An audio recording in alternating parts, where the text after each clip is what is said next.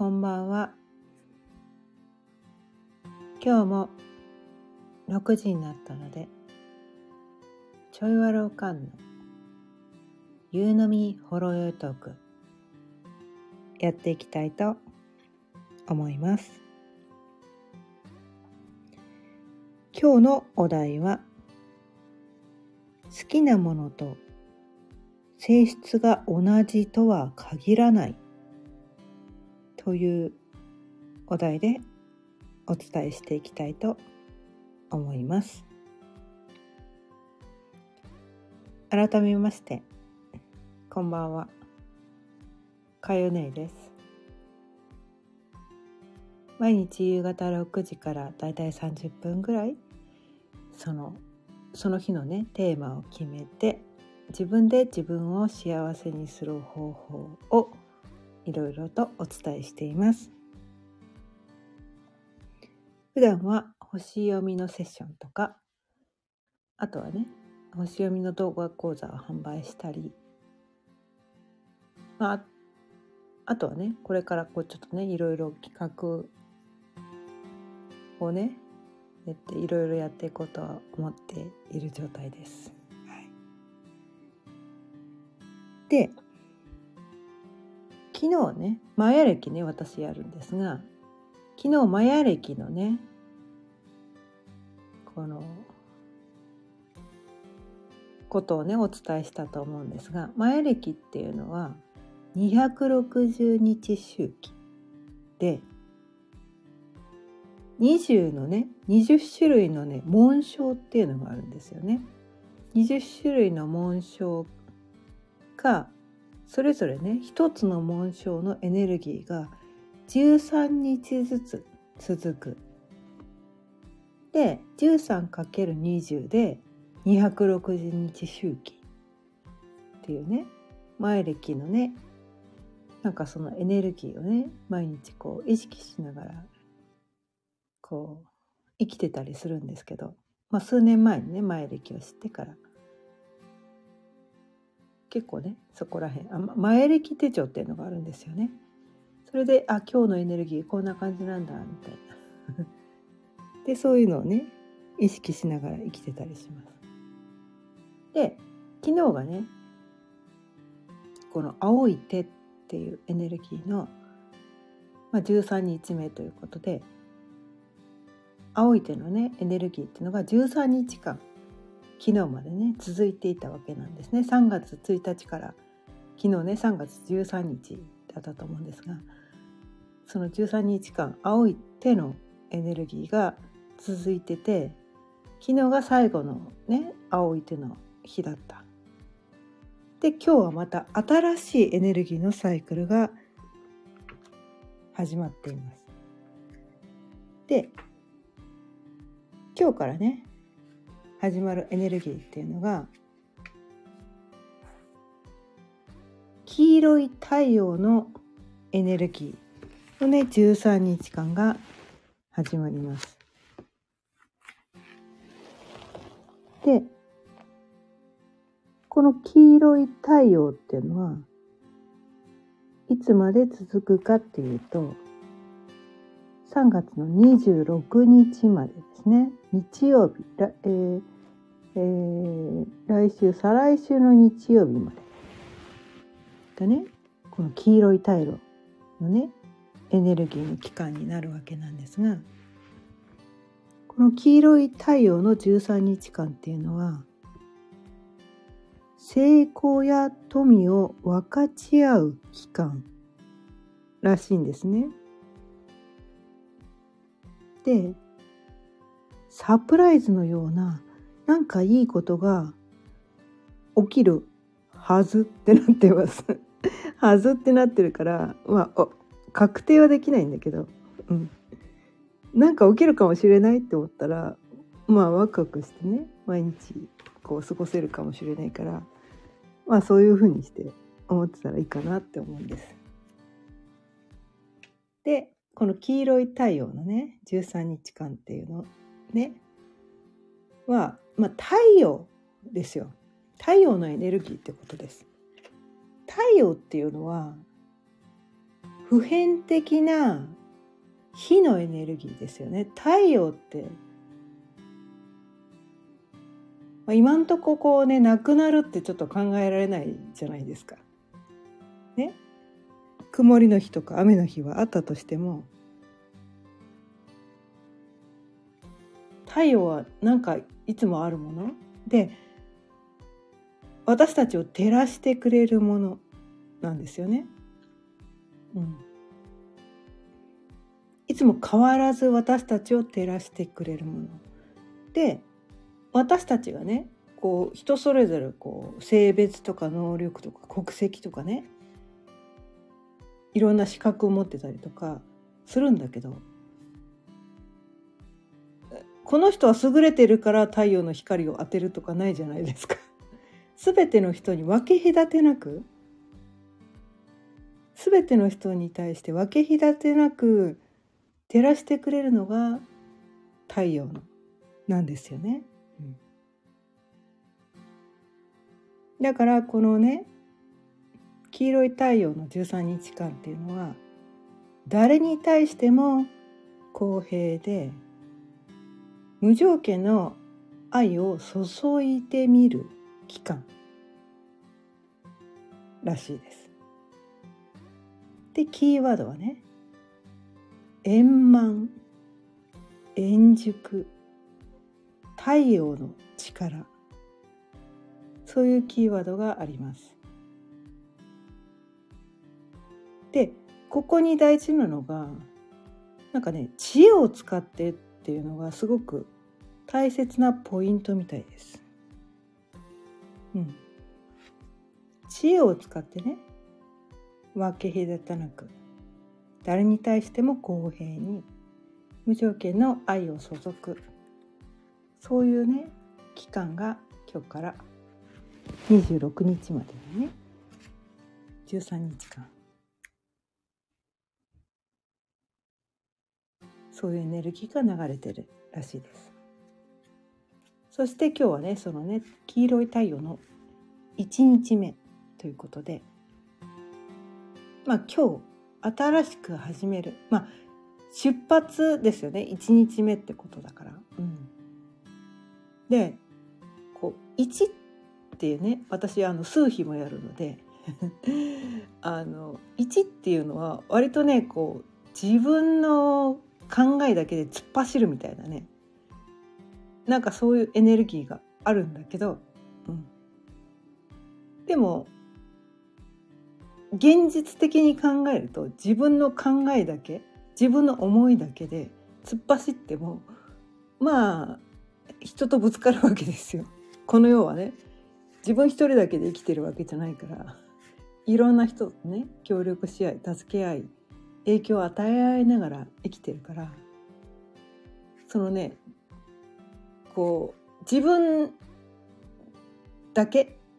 の考えで突っ走るのではなく今日はね始まりのエネルギーなんだけどなんだけど人を受容する受け入れるっていうのがねすごく大事なエネルギーもあるみたいです。でこうなんていうのかな人っていうのは自分と違う性質を持ってるからこう自分と意見がぶつかることもあるわけなんですよね。自分と考え方が違うことが多い。まあ同じ人もいるんだけど違うことが多い。だけどそのね人にとその人には自分と違うところもあるけどなんか素晴らしいところもあるわけなんですよね。こうリスペクトするようなそのその人の長所っていうこと、うん、そういうことも人はそれぞれね素晴らしい長所を全ての人が持ってる。で長所と短所っていうのはこう今二面性でどっちから見るかによって長所にもなるし短所にもなる。けど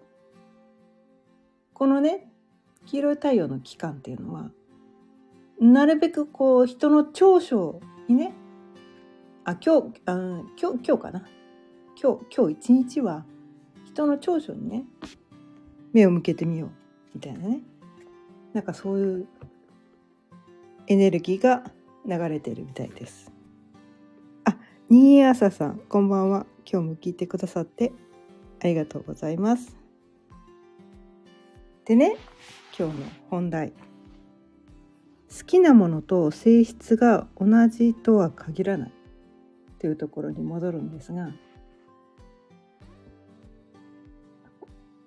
私ね今ねこのね精神的なこう、まあ、心とか魂のね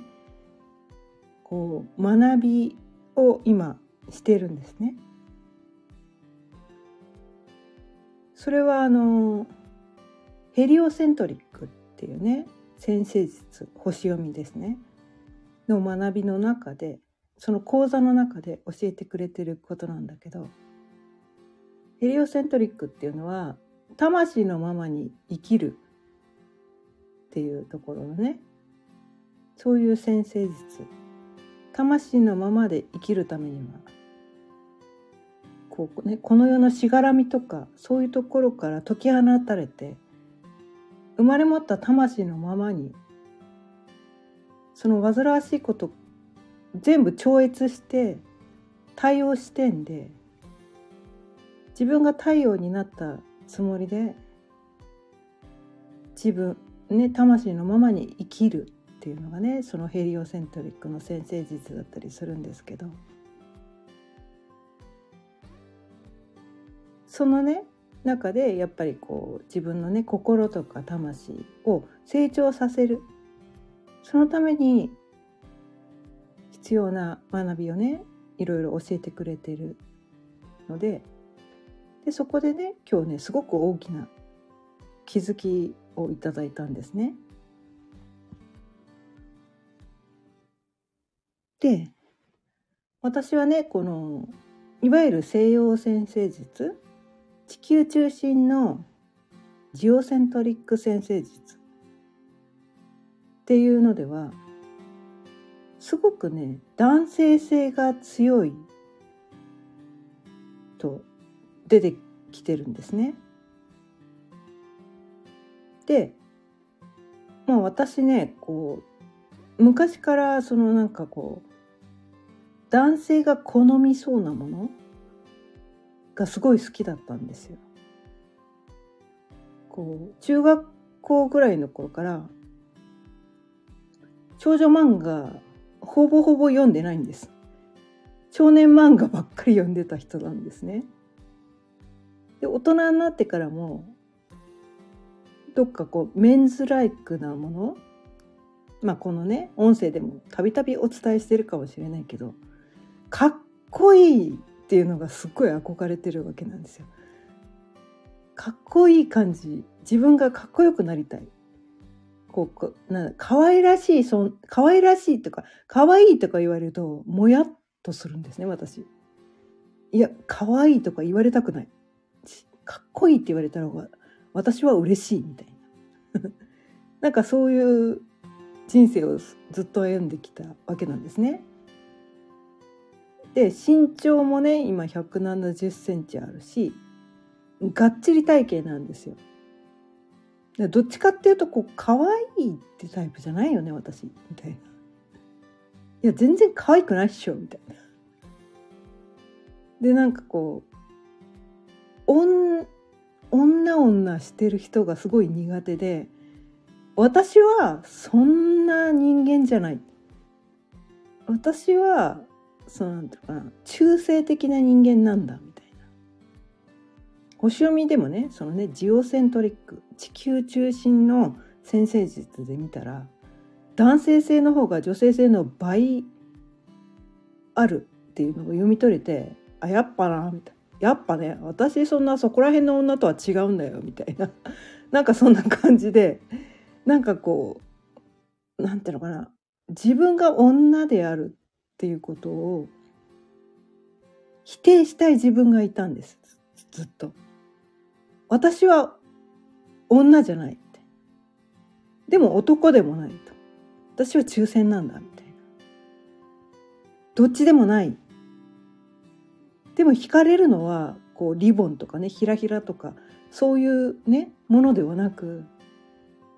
そのメンズライクなすごく機能的なかっこいいやつにめちゃめちゃ憧れてきてそういうのにすごい胸がキュンキュンしてでメンズのねバッグとか靴とかそんなのばっかりこうね集めてきてモノトーンのものとかグレンチェックって分かりますかね？グレンチェックとかがねめちゃめちゃ大好物だったりするんですよ。超かっこいいとか言ってでなんかねこのエッエグゼクティブみたいな人が使うこう文房具とかにすごい胸がキュンキュンして超かっこいいみたいな感じで。なんかそんな感じになってる人だったので私は自分のことをねそういうのに惹かれるから私はそこら辺の女とは違う。私は半分男なんだ。っって思ってそんなこうリボンとかねひらひらとかバッチリメイクとかもうそんなのちゃんちゃらおかしいみたいな。そんなのあ女子が好きそうだよねみたいな。あそういうのそ女子が好きだよねみたいな。私は違うからみたいな。私そういうんじゃないからみたいな感じでずっと生きてきたんですけど。今日ねそのね心と魂の学びっていうのをしていて気づいたことは私めちゃめちゃ女性だっためっちゃ女性だったっていうところに気づいたんですよ。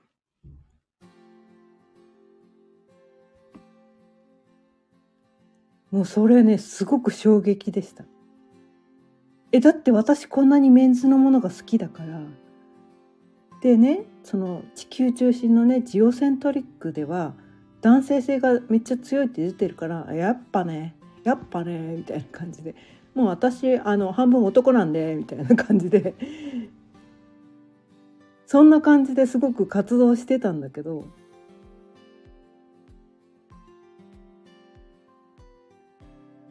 なんかねどっかでどっかでねなんかねこれでいいんだって自分に言い聞かせてるところがあったみたいな。だってねそのジオセントリックのね先生術でも出てるし私そのメンズライクなものが好きだしだから私は半分男中性なんですって言ってこう生きればいいんだなって思ってたんだけどでねこうなんていうのかな髪型とかもちょっとかっこいい感じにしたしたいからなんかこうすごい周りの人にも言われるんですよ。なんか宝塚の男役みたいって めっちゃ言われるんですよ。会う人会う人になんか宝塚の男役みたいみたいな感じで言われるから。やっぱそうなんだよね。私はもう半分男なんでみたいな感じで。なんかそれをねやってたんだけど今日の気づきでそっか。外側に現れてくる現象と自分の内面の性質っていうのはイコールじゃないんだ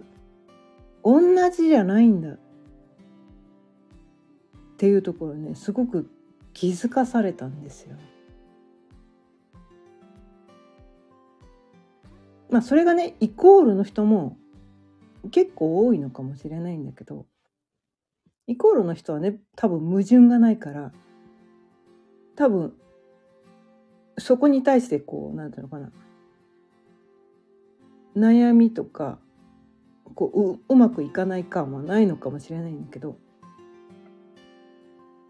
私の場合はなんかそこに対して自己矛盾がすごくあった。でそれはね過去をね深く振り振り返ってみたことで気づいたことがあったわけなんですね。で私すごくね父親がすごく厳しい人で女の子なんだからって言ってこうあれもこれももう私がやりたいってことを全て禁止されてきた人なんですよ。女の子なんだからこれやっちゃダメ女の子なんだからこれやっちゃダメ女の子なんだからこれやっちゃダメってもうやりたいって言ったことを全て禁止されてきた人なんですねずっと。だから女って損だみたいな。女は損なんだみたいな。女として生きたらこうやりたいことができないっていうのが女という存在なんだみたいな。やることなすこと全てこうね女の子なんだからダメっていうそういう理由で禁止されてきたもんだからなんかそういう概念。それってただの思い込みなんですよね。思い込みなんですよ。たまたま父親がそう言っただけ？他の人には一切言われてないんですよ。父親にしかそれ言われてない。この世にはねすごくたくさんの人がいるんだけど他の人は一切そこに対して何にも言ってないんだけどたった一人の父親から言われたことによってそういう呪いにかけられてきたわけなんですね。女は損だっていう呪いに私はかかってたわけなんですよ。だから男になりたいっていうのはねずっとこういくつぐらいからかな多分小学校低学年ぐらいからなのかな。ずっとなんかそう男になりたい男になりたいっていうなんかこう女の子だからって言って禁止されるんだったらじゃあ男だったらいいの？なんで私は男女に生まれてきたんだろうっていうなんかそういうことに対してすごくなんかこうねなんで私は女なんだ？男だったらもっと自由になれるのにみたいなね。新朝さん興味深い気づきですね。はい。そう。女の子だからって言ってすごく禁じられてきたから自分の中の女性性をすごく否定してきたんだな。だから必要以上ねそのリボンとかフリフリとかもうもうもうおぞましいぐらいに感じてるわけなんですよ。でバッチリメイクとかこうなんていうのかな男にこびるみたいな女見るとめっちゃ拒否反拒否拒否拒否反応が出てくるわけですよ。で世のね世間一般の女性がやるようなことあ女子はそういうの好きだよねみたいな。私は違うからみたいな。なんかねそういう感じで生きてきて私の口癖あ女子ってそういうの好きだよねみたいな。え 私も女なんじゃないの？っていう。半分ツッコミ入れ入れながらも。いつも私はそういう風な感じで私はそういうんじゃないからみたいな。私はそういうんじゃないからって言って。なんかねそういうことをねすごい気づけて。でも私はやっぱりなんかこう女で。でその女性っていうのと男性っていうのが何て言うのかな。なんかねもう見えてる世界とか反応の仕方っていうのがあとはなんか行動の仕方っていうのが全然違う。もう本当に生き物として全く違う生き物なんだっていうのをねその心と魂のな学びの中で気づかされてああそうだったんだみたいな。で男の人っていうのは結構ねこうなんねここう前進することしか考えてない生き物らしいんですよ。で前しか見てないみたいな。で前しか見てないで前前進するんだけど自分で頑張って前進するっていうよりはどっちかっていうと前から引っ張られてるような感じでもう動くのが当たり前？どっちかっていうととどまってる方が難しいぐらいの。だって前から引っ張られてるから。だから男のねいわゆるなんかこうなんていうのかな成功者みたいなのは行動だ行動だとにかくやるんだみたいなことを言うじゃないですか。で我々女性はねその行動行動って言われると苦しくなるんだけどでもほらあのあの人はそれで成功してるから私も行動しなきゃって言ってこう男性の真似してね頑張って行動しようとすると苦しくなってくるんですよね。で女性っていうのはこう前しか見てなくて視覚視覚優位らしいんですよね。み見えで、なんか視野がすごく狭い。めっちゃ狭い。こうなんていうかな本当に前しか見てなくて横見えてない後ろも見えてない何も見えてない前しか見てないめっちゃ視野が狭いっていうのが男性らしいんですよ。でも女性って視覚情報だけじゃなくてもう聴覚とか嗅覚とかこの触覚とかいろんな感覚で360度感じてる生き物らしいんですね。だからいろんな方向を見ちゃう。いろんな方向に気づいちゃう。で、前、男性のように前から引っ張られてるわけでもない。いろんな情報をね、360度から吸収しちゃって、すごくね、いろんなものを吸収してるもんだから男性よりね、こう、感覚的に重くなってる。で、男性は前しか見てないから、でその余計なものを吸収してないもんだから軽で前からも引っ張られてるから軽く動けて動くのがどっちかというと当たり前？とどまることの方が辛いぐらいの。だからゴムで前から引っ張られてるのとどまる方がきついじゃないですか。それが男性だとしたら女性は360度いろんな方向から引っ張られてて前に前だけに進もうとするとすごく辛い存在らしいんですよね。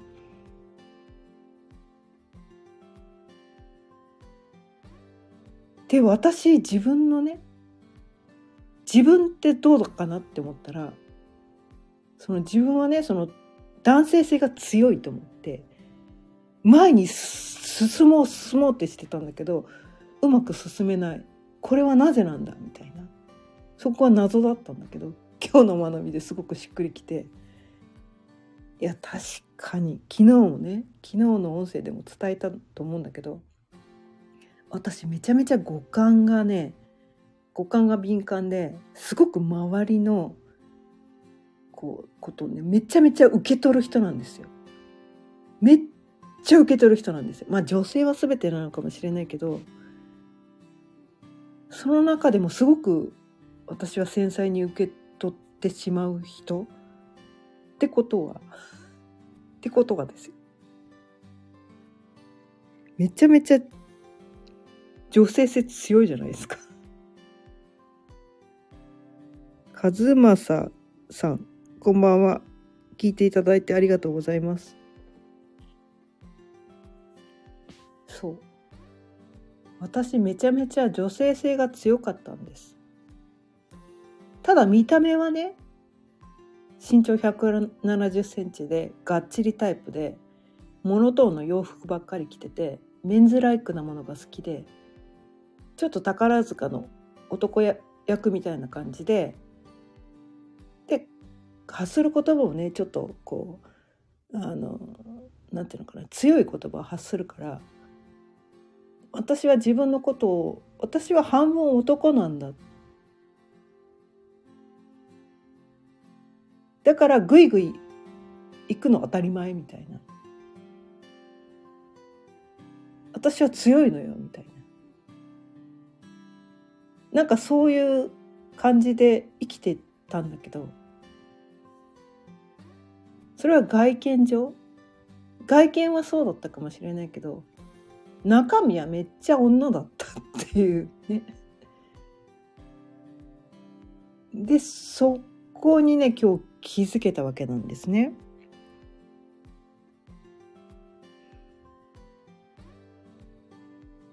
そこに気づけてこう好きなものとかあとはね外見ですよ見た目？見た目がいくいくらね筋骨隆々のねもうもしボディービルダーの女の人がいたとしてもその人がねいくらこう重いものが持てたりとかこうたくましい女性だったとしても中身が同じとは限らないってことなんですよ。ね、映画とかもね私はねそのアドベンチャーものとかなんかちょっとなんかこうアクションものとか SF とかそうね男の人が好みそうなものばっかり好きだったからなんかそこにそこで自分の中でこう勘違いが起きてて私は男半分男だから男のように生きればいいんだ男の真似すればいいんだみたいなね。なんかそんな感じで生きてきたんだけど。苦しくなっちゃうんですよ途中で。なんで私は男っぽいはずだから男の人の真似をすればうまくいくはずなのになんで苦しくなるんだ。そこがすごく謎だったんだけど。今日ねそのね男性性と女性性の違いみたいなね。それをねそのこう心理学的な学びをしててやっぱり男と女はこうね魂的に違う。こう見てる世界が全然違う生き物なんだ。それはこうねこうなんていうのかな。今はあるじゃないですか。こうなんかあのか体をね男から女にこう変える技術とかねこう医療的な技術で変えることはできるかもしれないけどもう魂は変えられないんだなって。見た目がいくらねこう男性チックなね背が高くてがっちりタイプででメンズライクなものが好きだったとしても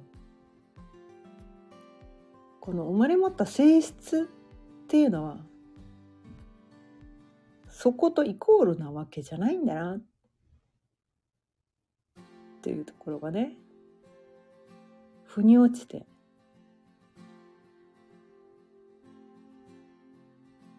なんか自分の中のねそのね女性性を受け入れてあげることができました。別に女だからって言って男にこびる必要はないんだみたいな。別に女だからって言ってこのピンピンピンクっていうかそのなんていうのかな。えー、とフリフリとかリボンとか着てなんかこう「私何もできないんです」とか言って言うのが女とは限らないんだみたいな。そういうこと別にそういうのそういうのはねやっぱり好きじゃないんですよ。そういうのは好きじゃないけどそれを女っぽいことをするから女なわけじゃないんだみたいな。そういうのは別にしなくても自分のね好きなもの好きなよ格好見た目はねなんか男だか女だか分かんない格好してても別に中身は女でいいんだみたいな。自分の中の女性性を否定することないんだみたいな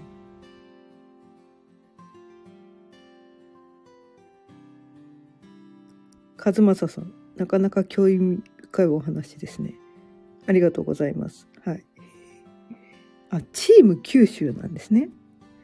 私今ね、えっ、ー、と、宮崎に住んでます。宮崎、そう。あのもともと鹿児島出身でで高校生の時にね関東に引っ越してずっと40年ぐらい関東に住んでてで、えー、2021年の年末にねもうずっとこうもう九州に戻りたい九州に戻りたい九州に戻りたいもうそればっかりで生きてきたんだけどやっとね、まあ、主人が亡くなって九州にやっと戻ってきた人なんですけど。九州いいですねやっぱり。私はね九州大好きです。九州大好き。水も美味しいし空気も美味しいし食べ物美味しいし。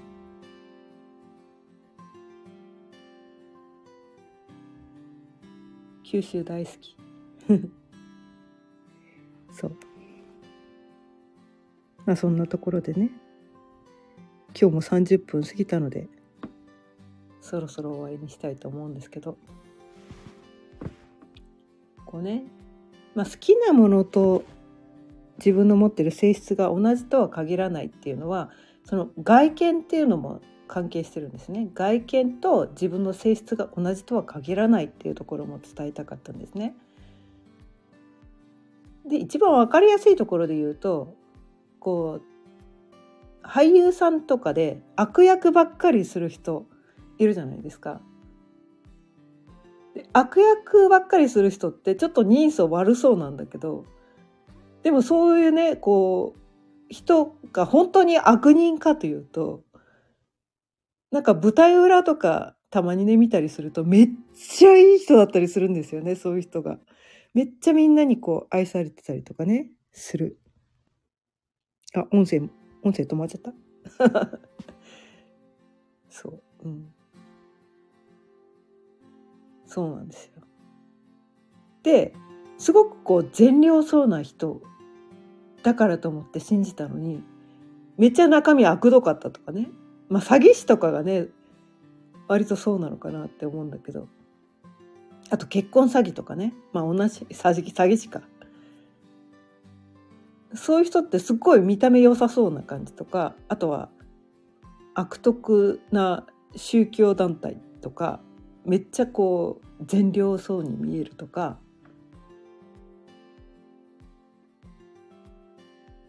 それでねいろんな人からお金を巻き上げてるとかよく聞くじゃないですか。だとするとやっぱりねこう好きなものとかね外見と自分がね持ってる性質っていうのはイコールじゃない同じじゃない。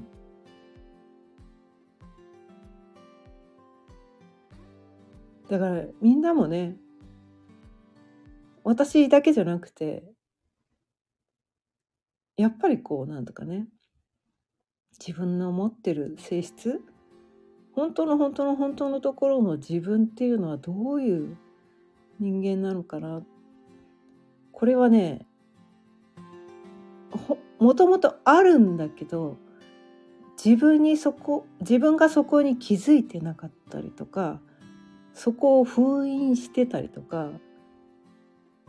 どっかで気づいてるんだけどそっから目を背けてたりとかなんかそういうことなのかな。でそれは自分が必要以上に反応してるところがヒントだったりするんですよね。で私の場合はねそのなんかこうなんかこうくねくねしてる女が嫌いとか この「私ダメなんです」みたいなこと言ってる女が嫌いとか 私そういうんじゃないからって言ってめっちゃ反応してますよねみたいな。まあそこら辺にヒントがあるのかな。っていうのをね今日はね気づいたので。この気づきがねこれを聞いてくださってる方の何かご自分の中のねなんかこう否定してるんだけど本当はそこがすごく大事なところだよみたいなところで、ね、気づかせるヒントになればと思ってお伝えしてみました。毎日夕方6時からだいたい30分くらいその日のテーマを決めて自分で自分を幸せにする方法をお伝えしています。今日も聞いてくださってありがとうございました。また聞いてくださったら嬉しいです。チャンネルのフォローやいいねを押してくださったら励みになります。それではまた明日。さようなら。